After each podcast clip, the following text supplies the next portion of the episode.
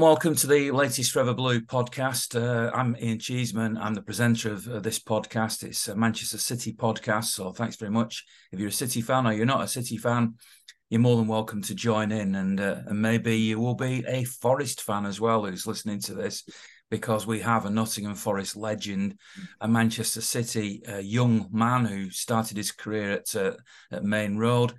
I've got to say that while he was at City, um, he won the Cup Winners' Cup, so the first European trophy that, that City ever won, FA Cup, League Cup. And whilst at Forest, the League, the League Cup, the Charity Shield, the Anglo Scottish Cup, the Second Division promoted, two European Cups, the UEFA Super Cup. So this is a man who sits at the top table of football, one of the very, very best ever to have played the game. He played under Brian Clough, of course, at Nottingham Forest, under the great Joe Mercer um, at Manchester City. So um, I will be joined a little bit later on also by a Norwegian journalist who's been covering the story, of course, of Haaland and Odegaard in the Arsenal game. And from one of our regulars here on the podcast, Harlan, not to be mixed up, of course, by Haaland, the uh, the City player. But uh, the man who I'm introducing now is uh, Ian Bowyer, uh, one of the, the great, great footballers of our time. I should say, by the way, big thanks to Amar Development UK, who are the sponsors of the podcast.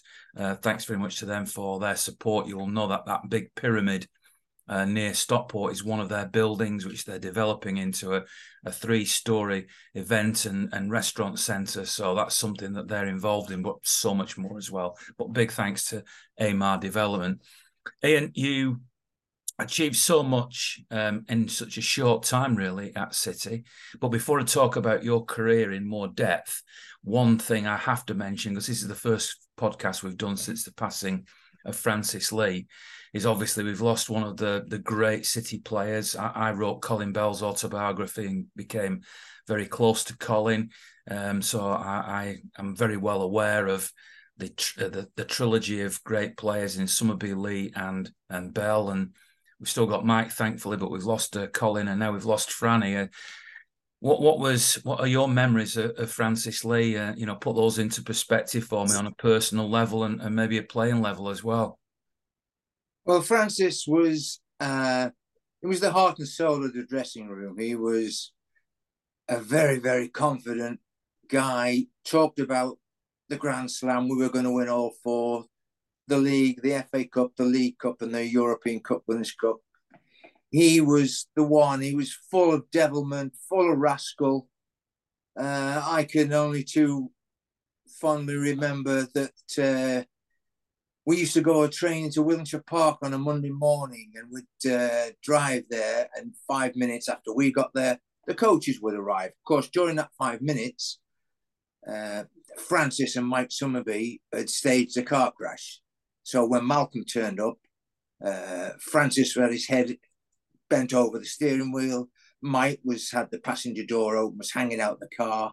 They were they were they were always up to something. There was always something going on, and Francis led that as much as he did um, on the pitch. He was a fantastic, fantastic players. And the more you see of uh, Franny and uh, whatever kind of older uh, recordings you've got, you do appreciate what a what a top top player he was um, very successful businessman, very, very demanding of everybody at the football club, from the youngest lads right the way through to the most senior lads. He was uh, a top, top footballer in any generation. He was uh, uh also went on to be chairman, of course, but you mentioned he was a successful businessman. When you were there, Ian, was he was he already starting that um, toilet paper business, or was that after you'd gone? Well, I, th- I think he started it, um, but there wasn't an awful lot talked about it. All all I remember is Mike Summerbee and Francis were as thick as thieves, and Mike always used to say about Francis and Francis. Um, Mike would say, "Oh, I could spend a thousand pounds on Franny Lee on clothes for Franny Lee," and he still wouldn't look true. you know, he used to Mike used to hammer him about uh, Westhoughton and Bolton, but they were uh, they were great, great pals. And and obviously his record stands for itself. I can't help thinking that away from Manchester City, uh, Franny wasn't as appreciated as as he was at City. I mean, I know he went on to Derby and scored that infamous goal. Just yeah. look at his face and all the rest of it. But uh, you know, Colin Bell is regarded throughout football as a great, great player, even though he was a fairly modest sort of guy. Um, but generally speaking, Franny, despite his personality, wasn't always, I don't think anyway. What do you think? As appreciated as maybe he should have been. Yeah, I think that's. I think that is correct. I think Mal, uh, Malcolm knew what he was getting. He he knew he was getting a lad that could play on the right hand side as he did when he first came, and then he later uh, became more of a striker. Um, to lots of the public who don't know really the depth of knowledge that they should have about Francis Lee. To Joe Public, a lot of them just saw him as a diver because he did he did win a lot of penalties, and that to some extent detracted from the true ability that he did he, he did possess. Uh, there's no question about that. He, he he was a really really really good player his time when he came back to City, and I don't know how much you would know about that, Ian, but when he came back, he was seen as quite a controversial figure initially. He came to the rescue of City, you might say, and there was this forward with Franny momentum um, because Peter Swales was an unpopular chairman at that particular time. And Franny was seen as coming in on his white charger to sort of save the club. He didn't need to do that. He'd made his, his money from his business. He could have just stayed away and, and not risked tarnishing his, his his legacy.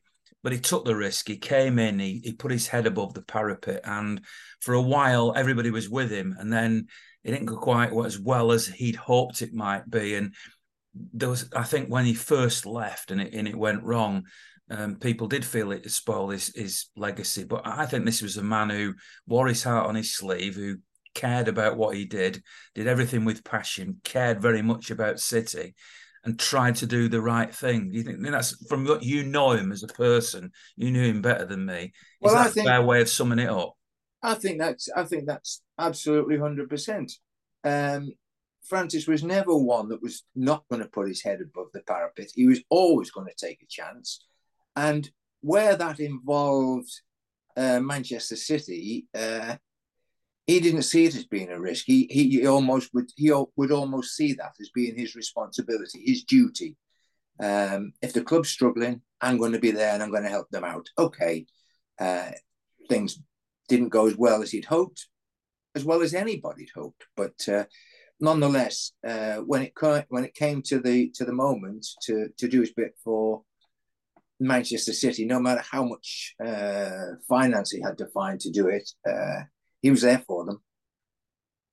Uh, well, obviously, it's a sad loss to to, to football, to, yeah. to, his family, and everything like that. So everybody's uh, passing on their best wishes to his his sons and his family. And uh, yeah, I'll I'll certainly never forget Franny. He was a great, great player and a great Manchester City man. You were a, a great player not only for City, where you started your career, and you you were the friends and, and mates with Franny and Colin and Glyn Pardoe and all the rest of them that were there in that era.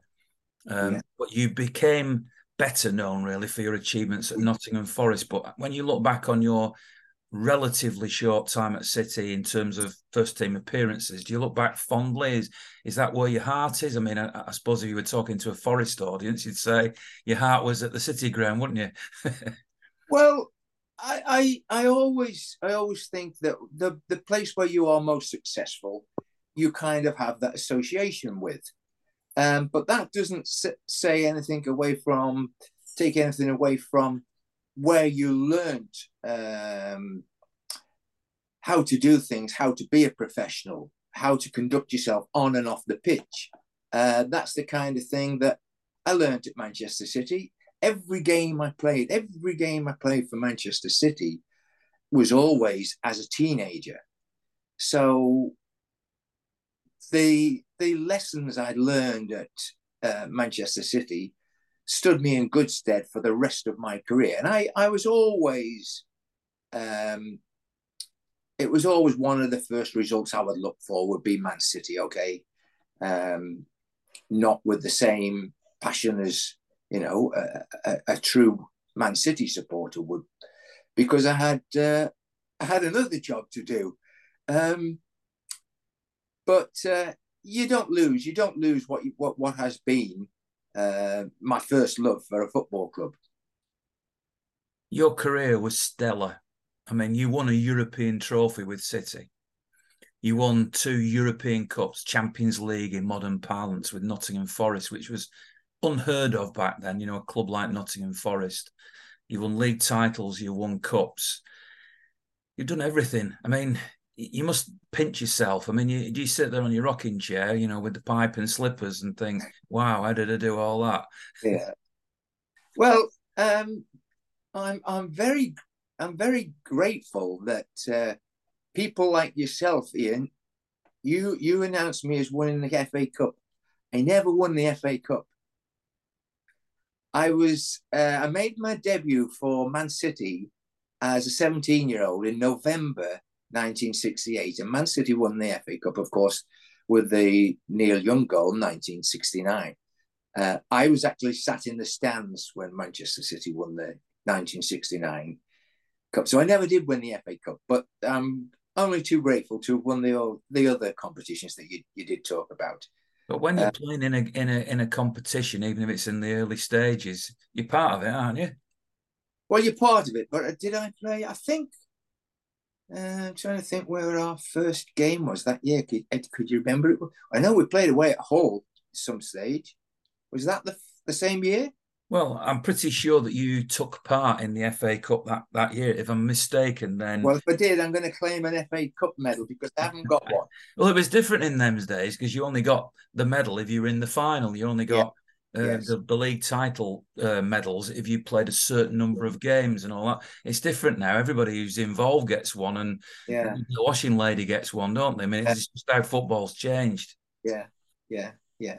But um, but no, I I consider myself to be very lucky. I I left Forest uh, uh, uh, as a teenager, and I don't think I don't think it should be club policy to sell to sell anybody uh, as a teenager if they've showed any degree of possibility. I mean, when I was 18, I think I scored 15 goals as an 18 year old, which was great.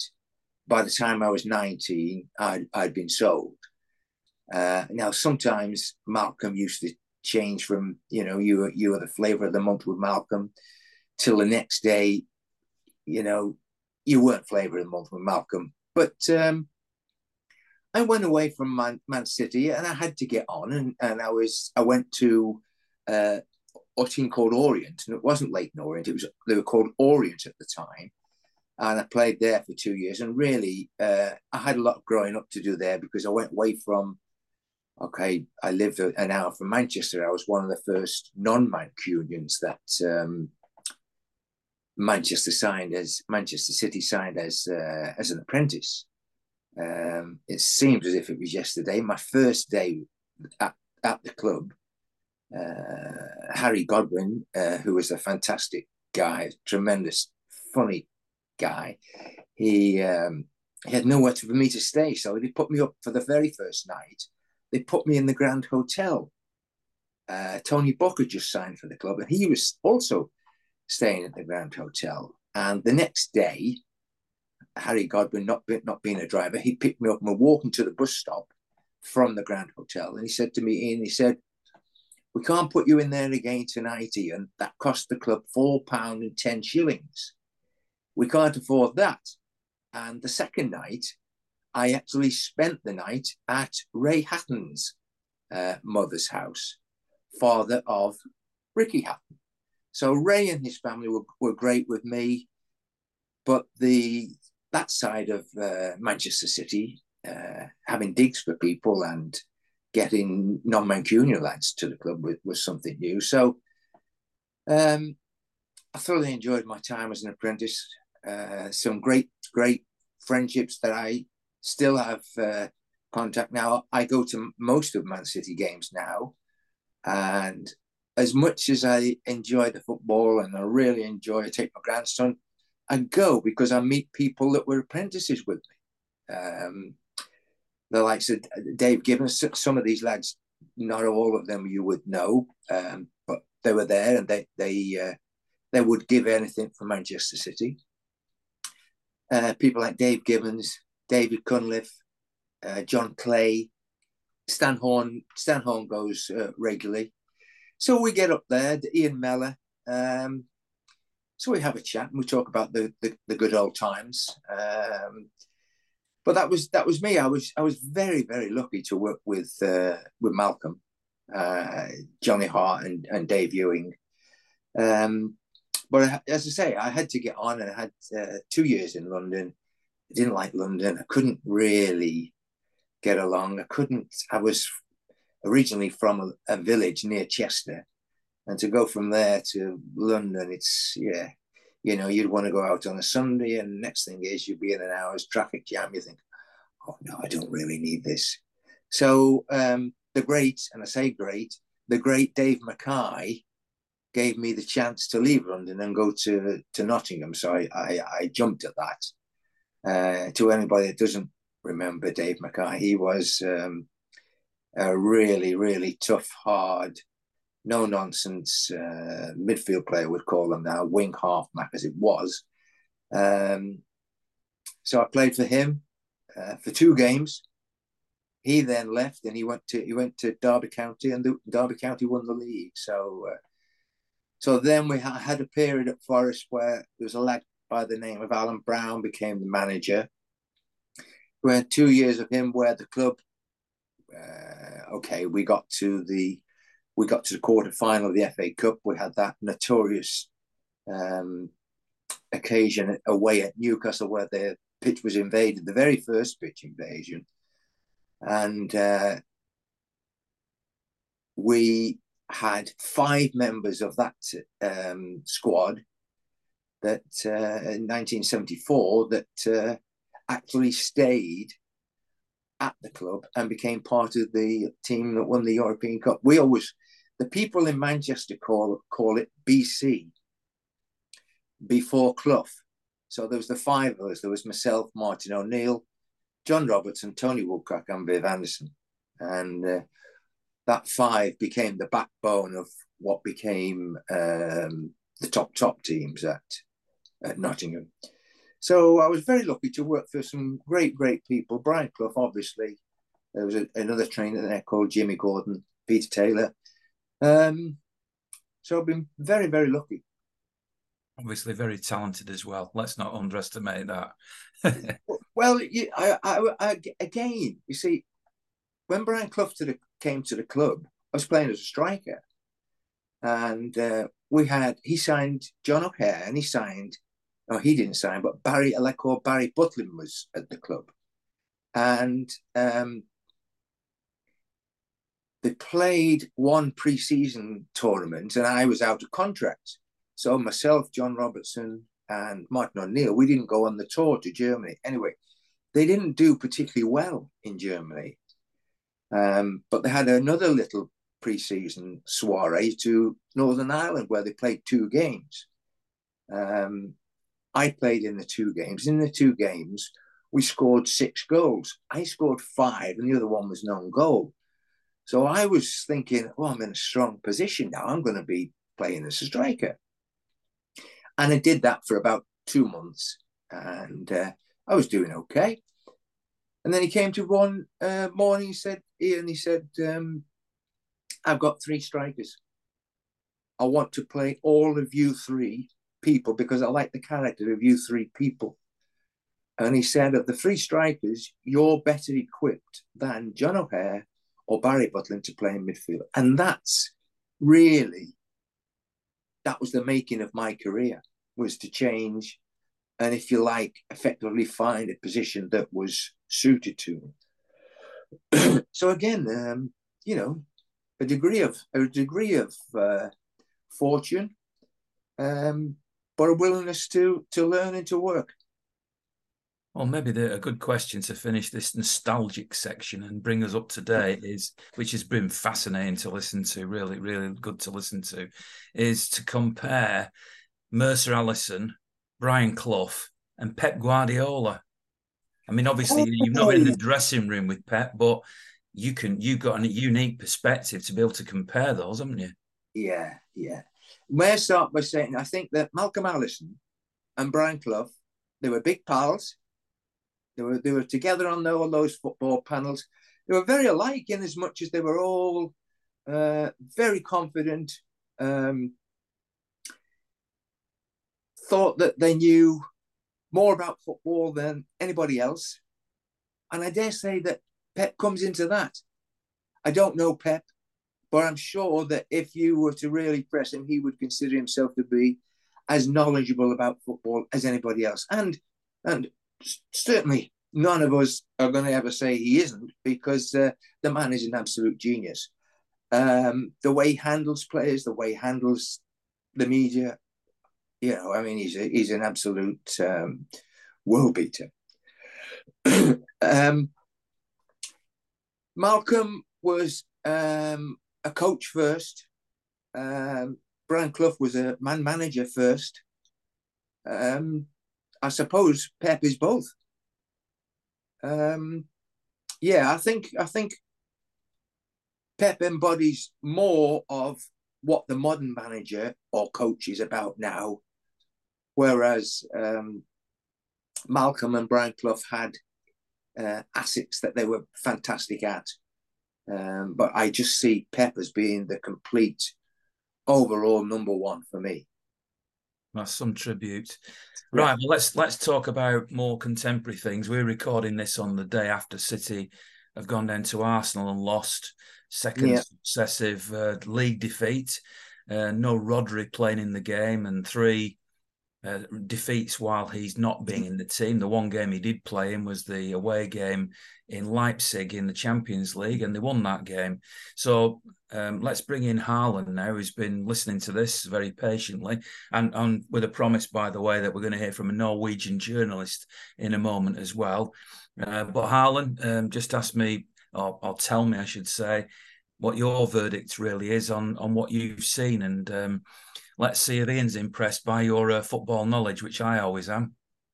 Well, for, for saying, um, credit to credit to yourself for what you've won in your career, and and, and I'm honoured to be on the podcast with somebody that's won two Champions League, so uh, and the European Cup winners, Cup with City. Um, Don't forget I'm, that. I'm a huge. I'm a, I'm a huge, you know, I'm, I'm I'm 29. I'm a huge admirer of Brian Clough. You know, I I I I've watched documentaries, I've watched interviews, I've gone through YouTube for years and years and years, looking at you know interviews of him, watching the real Revie interview, not just the one that that, that they showed on the Damned United, the film, of course, which was almost kind of I don't don't want to say a misrepresentation, but I know his family wasn't his family weren't very impressed with the film, and obviously it painted Brian to be to be a, a culprit and Don Revie to be a victim. And I think that when you actually understand the backstory of all of that, the Leeds United, the Derby County, and the Nottingham Forest periods in Brian Clough's career, you get to understand the man. So to, to speak to someone that played under him um, and to speak to somebody that won a lot under him um, is, is, is, is an honour. So yeah, I did sit there patiently then and, and in all of you, and that's not to blow smoke up your backside. That's to tell you that I genuinely think that you're a you're a class act. Um, back to the game in hand, Ian. Well, you you know that I am a huge admirer of Pep. Um, I didn't start off as a huge admirer of Rodri. I think he's come on leaps and bounds. He is definitely a stalwart in this team, and he's somebody that I honestly believe that uh, Pep has built this team around. And in theory, that's ended up coming back to bite us in the end. The fact that we've we've seen him as such a focal point in in the last couple of seasons. The fact that when we've lost him, it's been such a drastic um, difference. Um, I think that that partly comes down to Rodri's one naivety, two lapse in concentration, and yeah. I think naivety is the right word. I was going to think of another word, but I think naivety sums it up correctly. I think he was stupid. I think yeah. he was silly, and I think he was rash for what he did against Nottingham Forest. And it's quite apt, really, that you're you're on the podcast this evening, Ian, considering that you represent that football club. And it, it just happens that, that we're talking about a player here that got himself sent off against your old football club Morgan Gibbs White played him a fiddle. He fell for it and he ruled him out. He ruled himself out for three games. That in effect has cost us, um, but it's also cost us because Pep has somewhat maybe not been able to find the tactical answers to the problem that that brought with it, and that that sounds mad. And I'm not criticising Pep in any way, shape, or form for, for what we've seen him overcome in the past. But for me, we just if, if we've not found a solution to the problem of having that single pivot, dominant holding midfielder that dictates the play and that's metronomic. And as good as Kovacic and Nev, uh, uh, uh, sorry, as good as Kovacic, um, you know, as good as you know, um, you know the other players in midfield are in terms of Matheus Nunes and uh, you know, and even your your Bernardo Silva's when he plays in, in inside, we we've not been able to replicate what Rodri does, and and, and and I think that, that the book stops with Pep there. The fact he's not been able to find a tactical solution. The book stops with Rodri for what he did against Nottingham Forest because he, he should have thought ahead and thought that Arsenal was three games away. Now, there are City fans saying, yeah, but when you're on a football pitch and something erupts, you don't think that far ahead. He, he should be. He should be thinking, if I do something silly here, right? Once he's once he's done it the first time, Morgan Gibbs White's got up and then he's put his hands around his throat. You've made your point the first time you've acknowledged that he's irritating you a bit. Then Arsenal comes into your mind and you think if I go off and ban, it's probably one of the biggest games of the season that early on in the season. Do I need to have a bit more about me as an unofficial captain or one of five captains, and as a leader and as somebody that I know that the gaffer has built a team around? to not put myself in a position where I ban myself for three games. Every point then, you're making, every point you're making, Harlan, is spot on. I don't think anybody who watches football um, would disagree. What worries me a little bit about this, because I totally agree, you know, he's become a such a key player, Rodri, is that if this had happened a year ago, uh, if, if I, I, write a weekly newspaper column, I've just been writing about this, it's in my head at the moment, and if a year ago, as uh, we've seen, um, by the way, a year ago, Kevin De Bruyne have spells out, Gundogan have spells out, uh, Bernardo have spells out. Rodri obviously hasn't because he's pretty much played in every game. City have n- never been upset. The rhythm's never been upset. They've still played on. Are we saying now that Rodri is is such a key player that without him, City can't win a game? No, I, I don't think we lost the game yesterday because Rodri didn't play. That's not what I'm saying because that game should have finished nil nil. Nobody deserved to win it. Nobody deserved to take three points. Both sides deserved to take a point. In the end, the real difference was a deflected strike from Martinelli that's going off like his head, who I thought was pretty faultless in the game, to be honest with you. Um, thought he played really well midweek. I think Gvardiol had a top game as well. I thought he did a lot of neat stuff, playing out of position. Let's have it right as well. He was a centre half at Leipzig, playing as a left back. Um, well, a left back that then drops into midfield and then plays as a centre half when Pep wants him to. And he's a fluid player. I thought he did really well. He was really neat, really tidy. And I don't think Arsenal really caused us that many problems, other than the fact that when the opportunity arrived for Martinelli to get a shot off, he got a shot off. And that could have still happened if Rodri was on the pitch. In. I'm not disputing the fact that that could have still happened. That transition, that move, that shot could have still been hit, Rodri on the pitch or not. There's been times where he's made mistakes in this team. There's been times where he's been on the pitch and we've conceded silly goals. But you're always you're always goals. vulnerable. You're always vulnerable to conceding a goal, whether it's deflection or whatever. Yeah. If you yeah. yourself haven't scored, and last season in the same game, City had scored three. They, they won three one. Yeah. If yeah. there'd been a late deflected goal, it wouldn't have actually mattered. Um, so, and here's a statistic that my son um, told me today apparently so far in the nine games that, that have evolved, Everton have created more goal scoring opportunities than City have in total. Now that doesn't sound like City, and maybe that explains why Haaland hasn't scored as many goals. We're going to hear from this Norwegian journalist in a moment, but whilst I don't, I certainly don't want to sound as if I'm being negative or alarmist or anything like that. I do see at the moment, anyway, a City team with or without Rodri, which is not functioning as well as it no, did last no, I, I, agree. I agree. But I think that you know the point you make is is probably partially correct. But I, I don't know. I, listen, if, if City fans have a go at me for this, if people say, oh, you know, he scored 52 goals last season and, oh, you know, he, he's nicked a couple of this, I don't think that Erling Haaland is the player he was last season. He doesn't look as interested as he did last season. His movement's not as sharp. He seems a bit more lethargic. Okay. And I honestly, genuinely think that what we saw last season was a phenomenal season 52 goals, a lot of sniffing out of space, a lot of fantastic capitalisation goals where he's capitalised on opposition mistakes and he's been Johnny on the spot and he's he's been alive when nobody else was. But I almost think, Ian, that if he'd scored 25 or 26 goals last season, he'd have been fresher mentally to score another 26 this season, if not more this season. What I think Erling Haaland's done in his, in his own mind is he's scored 52 goals. He's hit a climax at 52.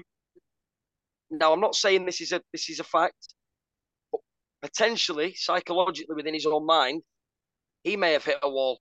He may have gone, "Wow, I, have scored that many goals last year. It doesn't feel as exciting as much. You know, or it doesn't feel as exciting now to to work as hard and to score as many goals again." His hunger for me is less this year because of the success that he had last year. He's been a victim of his own success. Well, motivation motivation is a great subject to talk to Ian about. I mean, you had success at City as a teenager.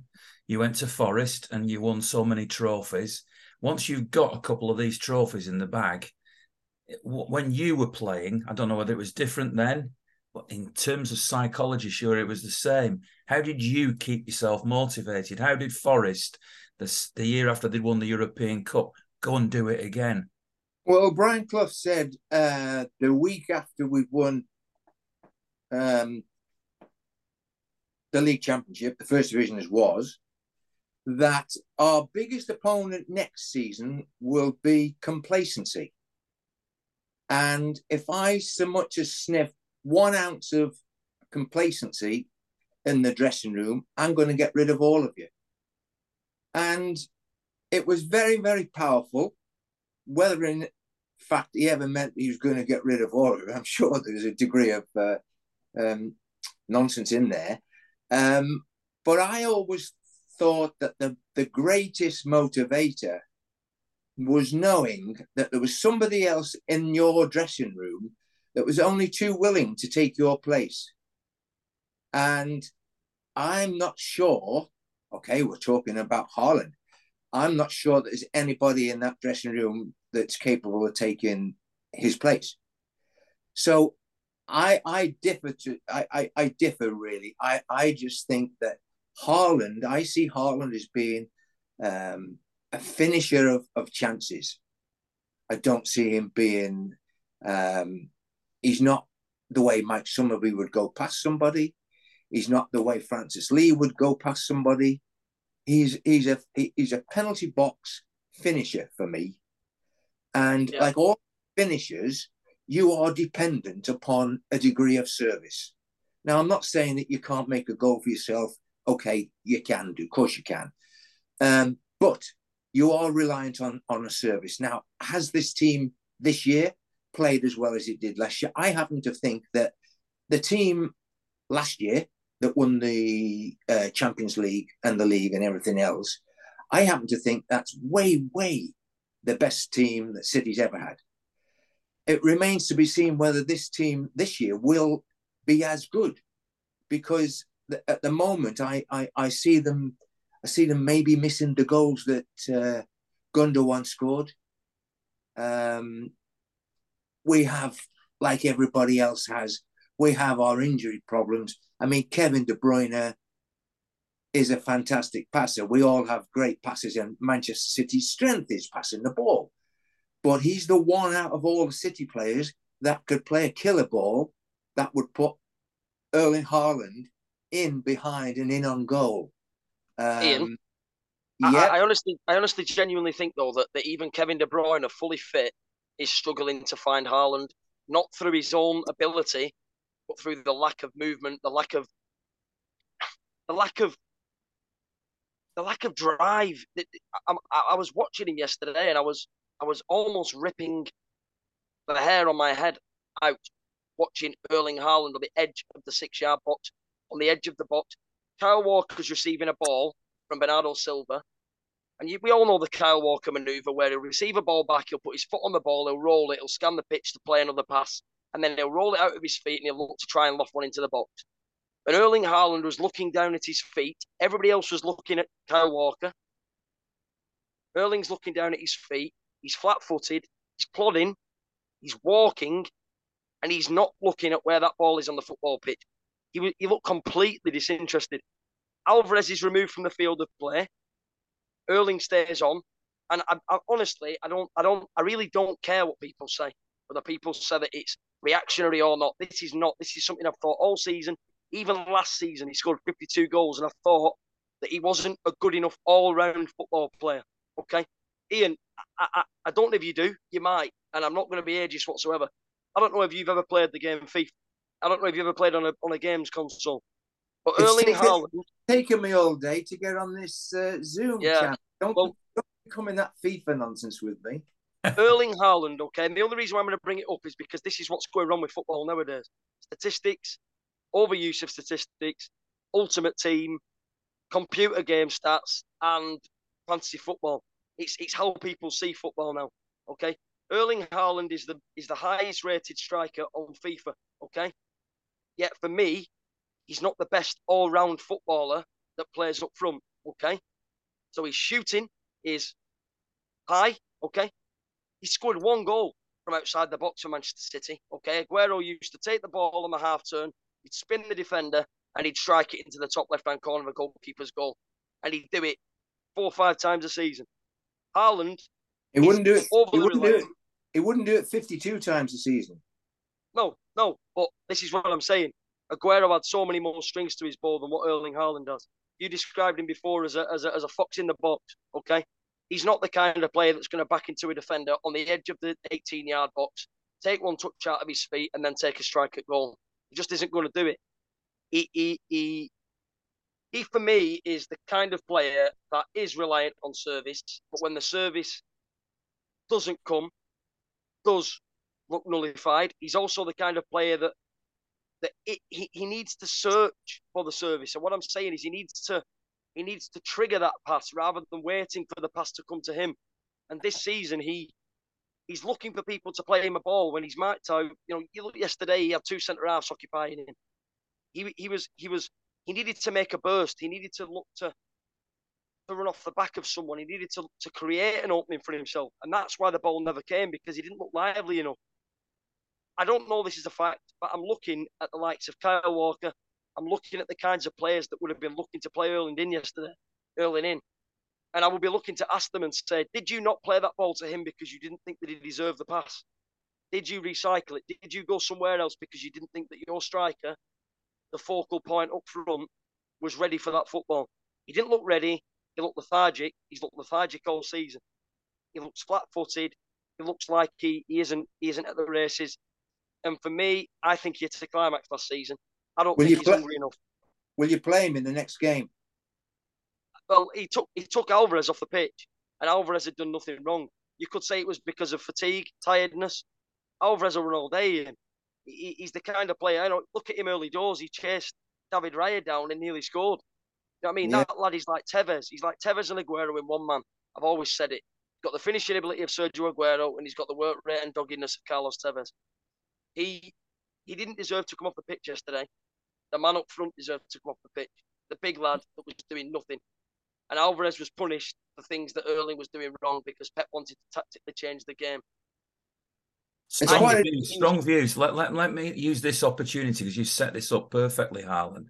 I've been speaking to a Norwegian journalist who, as you can imagine, is uh, you know his focus was on Odegaard and Haaland, and he was at the Emirates Stadium. Now, I played this for Ian before, so he's heard it, but I know you haven't heard it, Harlan. So you, you're going to have to just um, react without knowing what he said. Is it, the, is it the one that you put on the blog?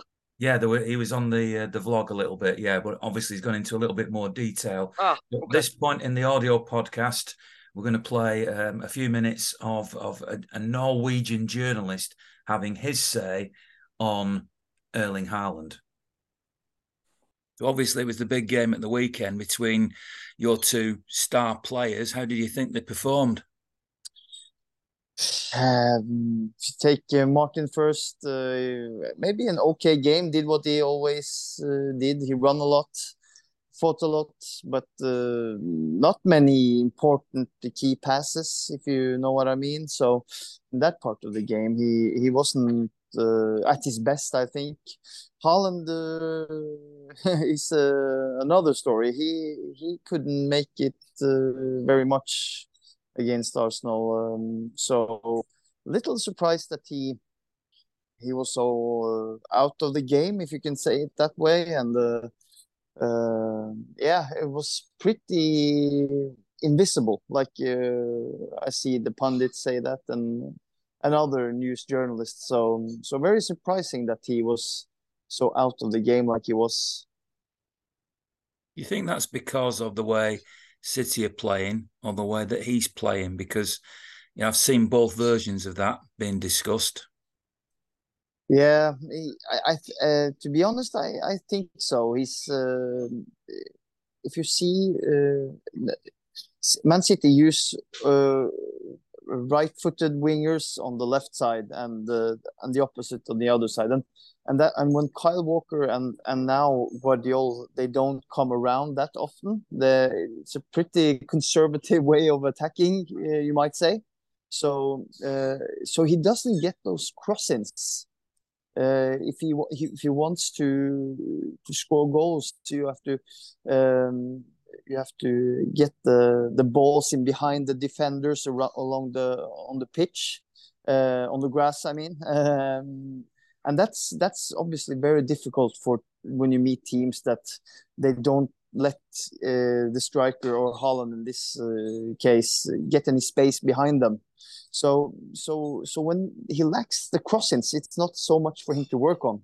I think, um, and yes, you can say he he it's the way City plays.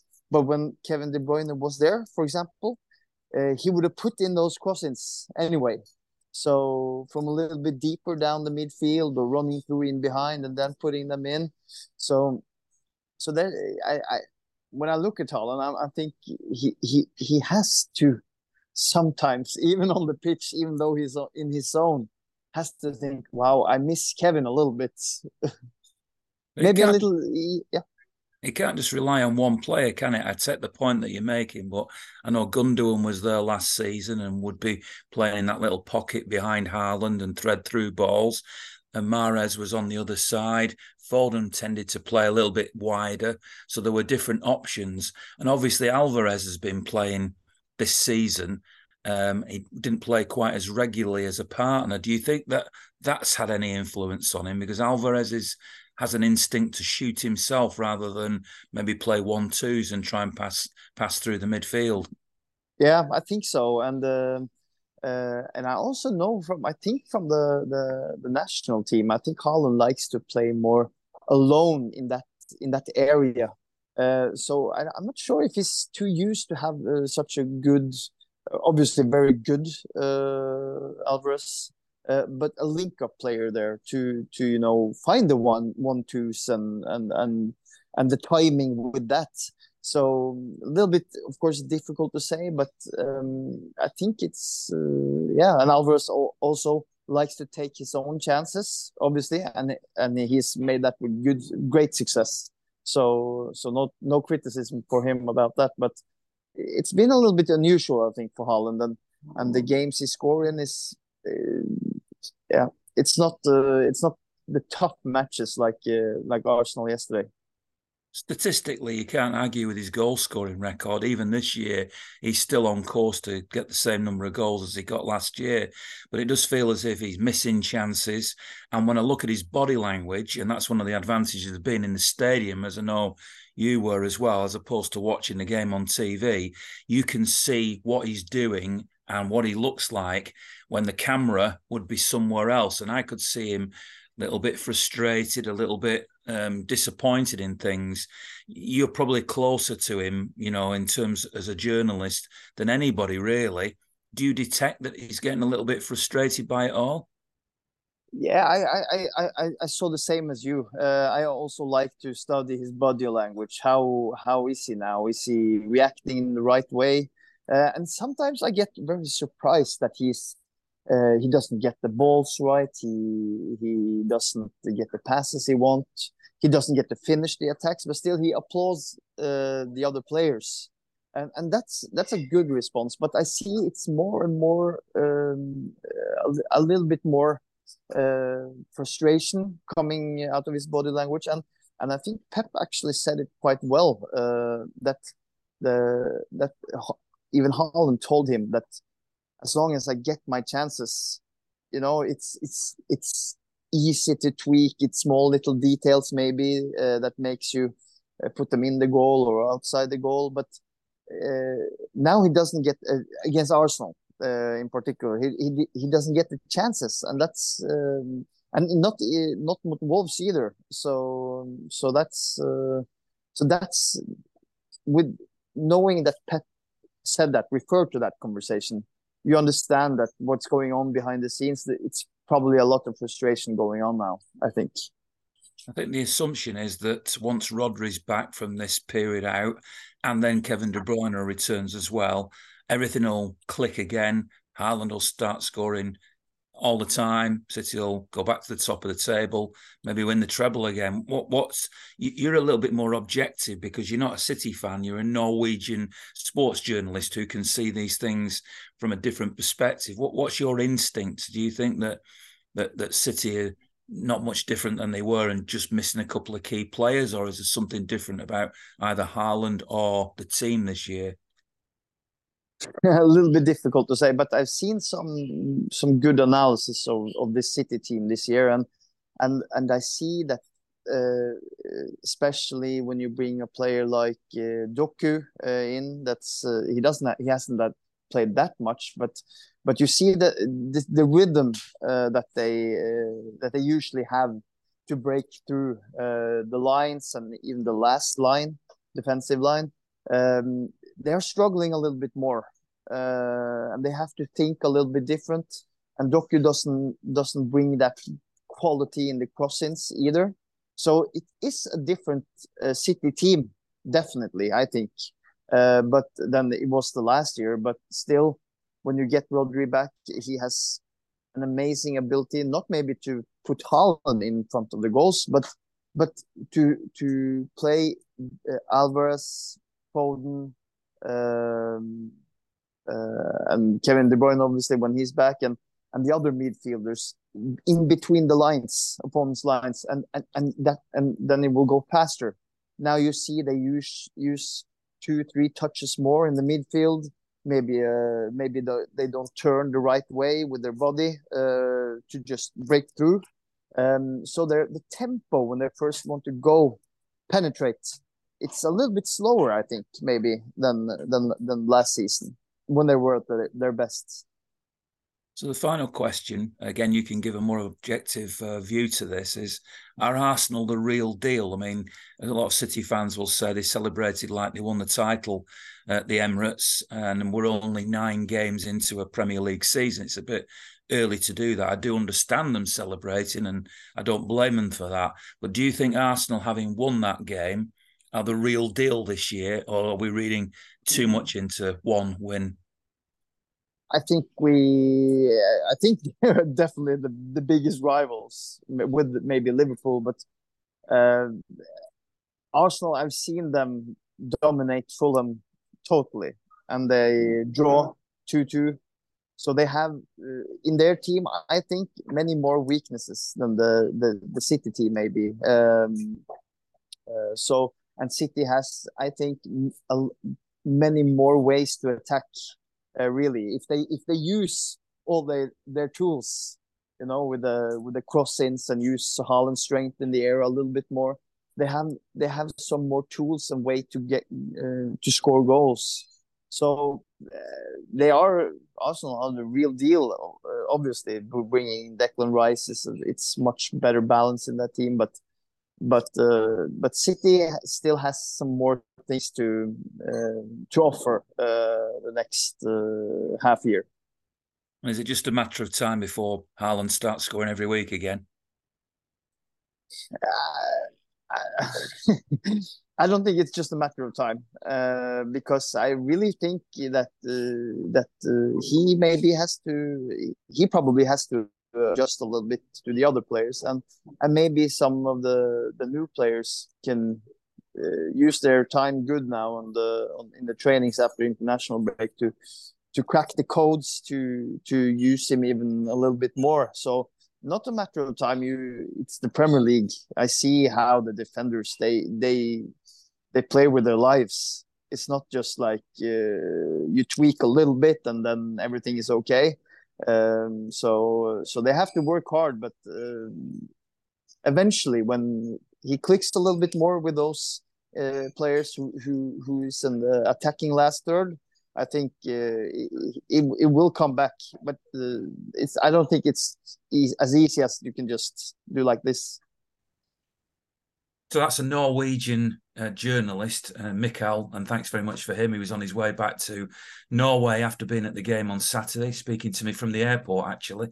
Um, and interesting stuff as well. I know you heard that before, Ian. Um, he he didn't say dissimilar things to what we've heard from Haaland, did he? And he, he you know he watches Haaland a lot more closely probably than we do because he watches him for the international team as well.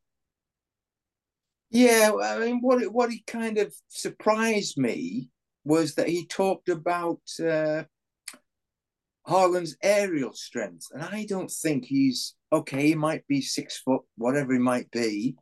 I don't think that is his strength at all. I, I think his strength is is getting that ball whipped across the six yard box and letting him come onto it and smash it in the net. Um, I think we, I think there is a tendency here to be, you know, over-egging the fact that uh, we've lost, we've lost two league games, and it's the first time it's happened for donkey's years. I mean, we we are entitled to have the game. I think the game was pretty poor. I didn't think Arsenal did anything exceptional, although they they may well have been a little bit more uh, competitive. Perhaps it, perhaps in those last last five minutes, I think that maybe City came off it a little bit, whereas Arsenal, being the home team, went for it a little bit. But um, I don't think there's uh, anything to be uh, suicidal about. I mean, you know, every football team that's ever been has lost a game and then maybe two games on the trot. Um, I do think that uh, there is a tendency to, what did he say, throw the throw the what's it out the pram, the baby out. Baby out with the bathwater. Yeah, absolutely. No, I, I, I, get what you're saying. I mean, well, if we're trying to be optimistic, then we look ahead. There's international break, obviously, and then after the international break, City return with a home to Brighton. Let's just look at the league games: home to Brighton, away to United. They've got Spurs, Villa, and Tottenham all to come. So in this next batch of games, which looks a tougher sort of seven games, eight games than the eight that led up to the one at Arsenal. It's more of a challenge, isn't it? Is, is this when we find out how good the season 23 24 City team are? Well, I think that's that's right. I mean, all the best teams they've lost a couple of games, they all bounce back and they go on a run again. That's that's the first thing. Well, we all know how capable Manchester City are of going on a run. I mean, they did it last year. Okay, we it's wrong of me to keep going back to last year because it, it is last year. Uh, and it remains to be seen whether or not this team is as good as the team of last year. I think it is fair to say that we're, we we have missed the likes of John Stones. We've missed the likes of Gundogan a little. Um, obviously, at the minute, we, we, we, haven't got Kevin De Bruyne. I think, uh, did we win the first six games? And I don't think in any of those six games that, that, that, we won on the on the bounce at the start of the season, I don't think we got near the heights of last year. I mean, I I have a a, a suggestion that maybe us as, as, as City followers, perhaps we expect a little bit too much. Um, and I go back to April, the Arsenal game where I have to say uh, that game against Arsenal was it three one? I think we beat them three one. I think that's as good as I've seen any any club team play ever. And are we are we within our rights to to, to look now and, and judge them against that when our team is uh, evolving a little? I think if we were to give them two or three, four months, we might then see games of that level. But I think um, we've been very, very good, but not quite uh, the level that we were at uh, April of last year. Having said that, I know how hard that is to get there. But I, I happen to think that uh, City are doing doing a really really good job. The test now comes week in week out. Um, once the international break is finished, uh, the next game after the international break becomes important because if you lose three, then you know we, we are starting to see things that that are different. But uh, you know we've got people like uh, Kovacic, Doku, who are who are new to the team. Maybe certainly certainly uh, Doku will be finding his feet. He hasn't got the experience of Kovacic. Um, perhaps he will be a, a, a, revelation when it, when he finds his feet. Let's let's hope so. Um, but I think we are, um, as footballers, we are allowed. Um, people have a bad day at work. That's what I'm trying to say. Whether you're an accountant, whether you're a plumber, whether you're an electrician, some days you're better than other days. And I think um, we are entitled. I mean, let's be right; they've been fantastic for the past what two years at least. This is the great thing about getting you on here, and you are the voice of wisdom, and how oh, the, there's the voice of passion, and I love Harlan's passion. I, I, We've got just, a lovely contrast here of, of, of different ways of looking at it, and, and well, well, I'm, trying, I'm trying to stand up a little bit for Haaland because I I I understand where where he is. If you if you are a finisher, and all of a sudden the chances aren't there for you, then it's it is it's it's it's, it's hard work. It, and for, for, hard as you might try, it's just not going to happen. For, for me though, I mean, I grew up watching Shaun Goater, uh, Kevin Phillips at Sunderland. You know, them them types of strikers Okay, then the next breed came in. You look at your Sergio Aguero, you look at your Karim Benzema, you look at the 2007 crop that came through, and then you look at the, the strikers of today. You look Lautaro Martinez, your your current your current top quality strikers. You know your Aubameyang, your you know you. For me, Erling Haaland, to be like Shaun Goater, you had to sniff out you had to sniff out opportunities. You had to back into defenders. I'll never forget the goal that he scored here where he swiveled on it and he had his back to back to goal. He swiveled on it and he, he, he put it into the, the far left corner. Kevin Phillips was a fox in the box. He sniffed out opportunities and he scored goals, but he put himself about and he ran channels and he, you know, another one, Robbie Keane, another one I grew up watching, somebody that was just ridiculously good at running behind and, and getting the edge on defenders and giving them hell. Paul Dickov, you know, a wasp, as they called him, somebody that never give a defender a moment's rest, even if it, he did get the better of him for five, ten minutes, but the defender got the better of him for 80 minutes. It didn't matter because Paul was very small.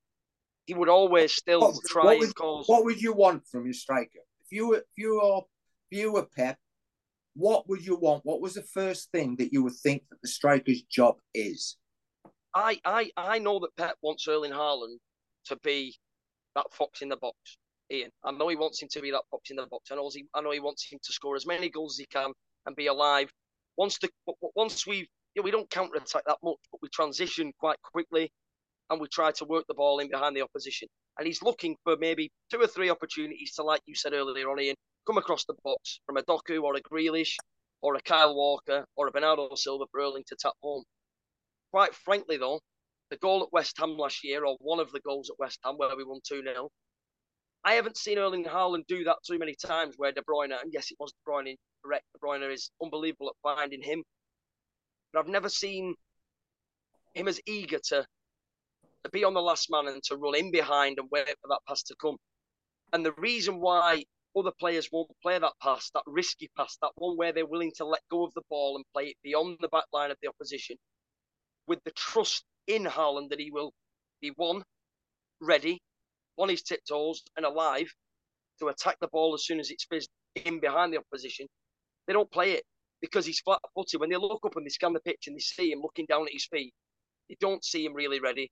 He was jogging around the pitch yesterday at nil nil against Arsenal in a big game in transition when they had committed men forward on the break.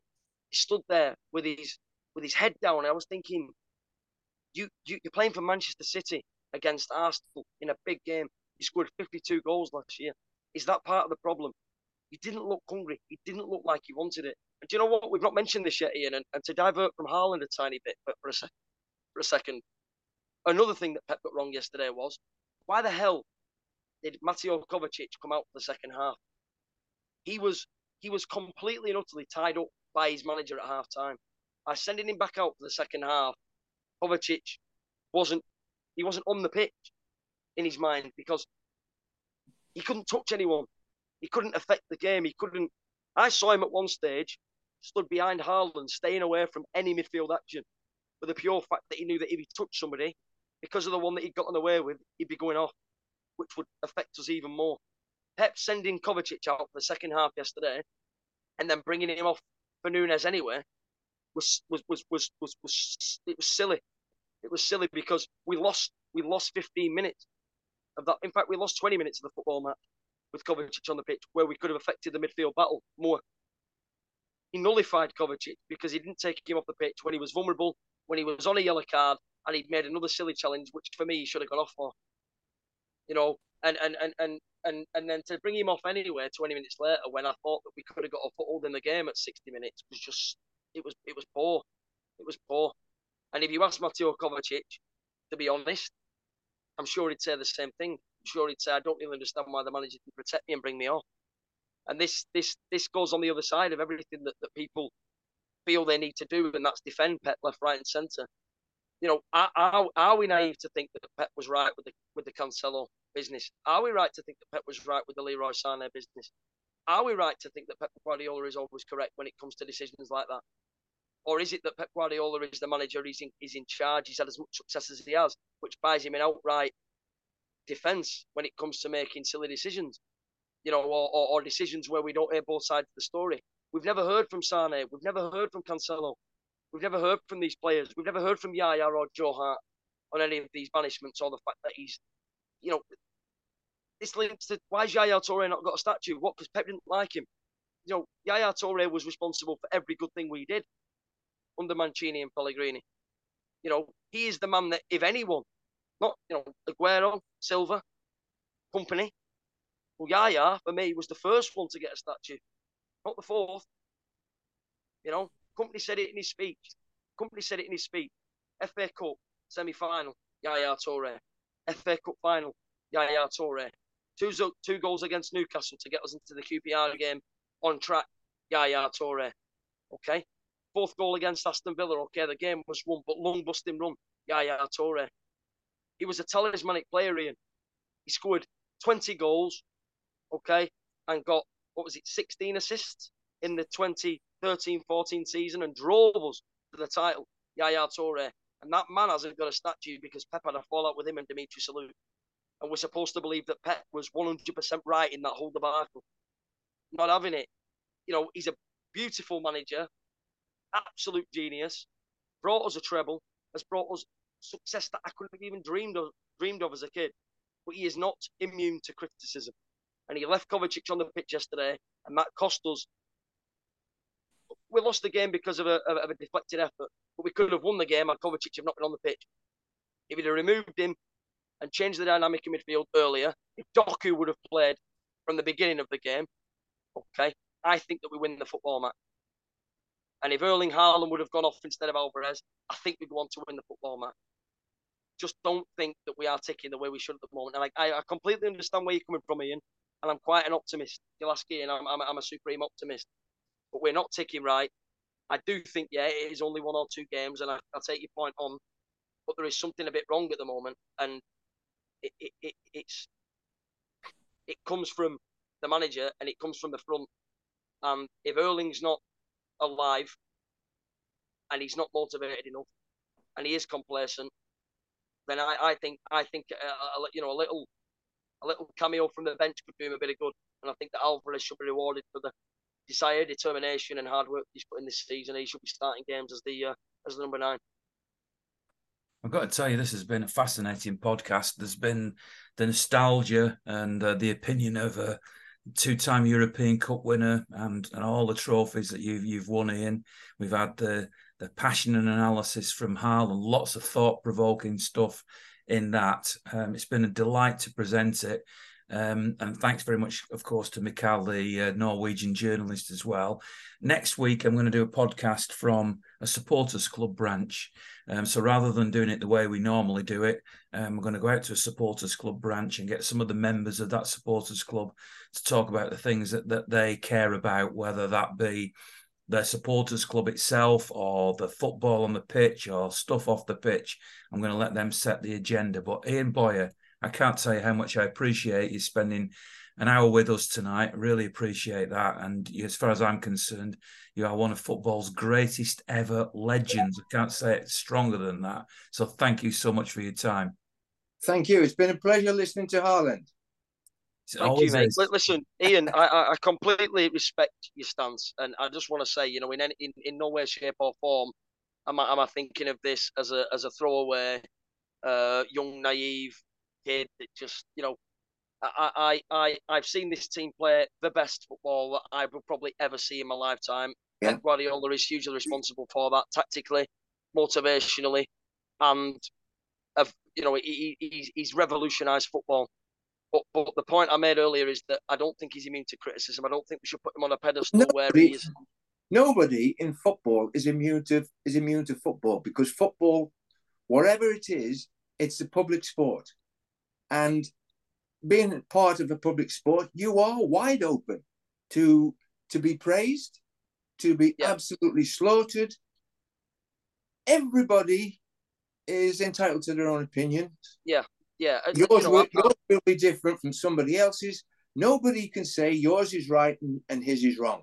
No, so no, and, and you know what? It, the game is. Yeah, I love Pep. Okay, I love him for what he yeah. brought to the football club. The thing is, I, I've I've suffered at the hands of trolls. Okay, I, I broadcasting. Ian's been a huge mentor to me in terms of that. I've had people criticize me, and you know what? It comes with the territory, and you have to take it. Yeah. And you yeah. listen to the people that you want to listen to, and you don't listen to the people that you don't. So Pep Guardiola might not care less what I think. Okay, he's that strong-minded, and he's that motivated that he trusts his own judgment, and he will do what he needs to do, regardless of what Harlan from from Brighton and Oldham think. Yeah. The point I'm trying to make is this: that, that I'm not slandering Pep. I, I appreciate him. It's just that I, I genuinely think that sometimes he can get caught up in his own mind that much that his decision making, his stubbornness, his lack of willingness to change things, even when he knows this should be changed in a game. Being right is more important than the win, sometimes, in my honest opinion.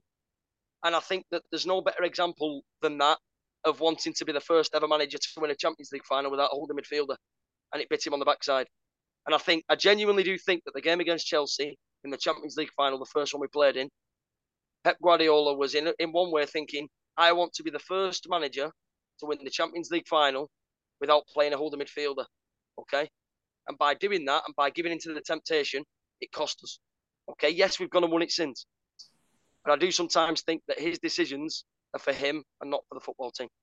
Do. Guys, thank you so so much for for tonight's podcast. Um, we'll get you on again, Ian, if you're up for it. Um, you're a legend, but... by the way, Ian. You're a legend. Absolutely. Well, you're you're becoming a legend. I do admire what you've done in football, and honestly, the fact you played for Brian is is that's special. Um, I never watched Brian's football teams play. I never, I never saw Brian manage. I, I, you know, I can't claim to have done, but it's, it's, it's a pleasure for me to tell you that as a 29 year old, I've gone back into the archives. I've read up on his story. I admire him and Peter Taylor and their effects on Derby County and Nottingham. Forest. You know, I know that it's quite mad actually because I know that Frank Barber was the chairman down at Brighton then. And now his son, I think, is the chairman at Brighton now. Yeah. And I know that Brian and Peter accepted the job. Then Brian went to, to Leeds. And, you know, I, I know the whole backstory of that. But yeah. to meet somebody and to speak to somebody that played for the legend that is Brian Clough, yeah. and somebody that, that did believe, similarly to Pep, that football shouldn't be played in the sky, and that if it was meant to be, that there'd be grass up there. Um, yeah. it, it's fantastic to speak to you. Well, all right. Stuff. Thanks very much to Amar Development UK, of course, for sponsoring the podcast um, as well. Uh, and thanks to you for listening. You know what? If ever there's a podcast to share and tell everybody about, this is the one, isn't it? You've had everything in this. Um, so two weeks till uh, the next game, one week till the next podcast, and that will be a special coming from a supporters club branch. And then we'll be back after the Brighton game to reflect on City's return to action after the international break. Have a great week. Thanks very much to Harlan. Thanks very much to uh, Ian Bowyer, our special guest. And uh, just remember this: even in a week when City have slipped again, it's great to be a blue.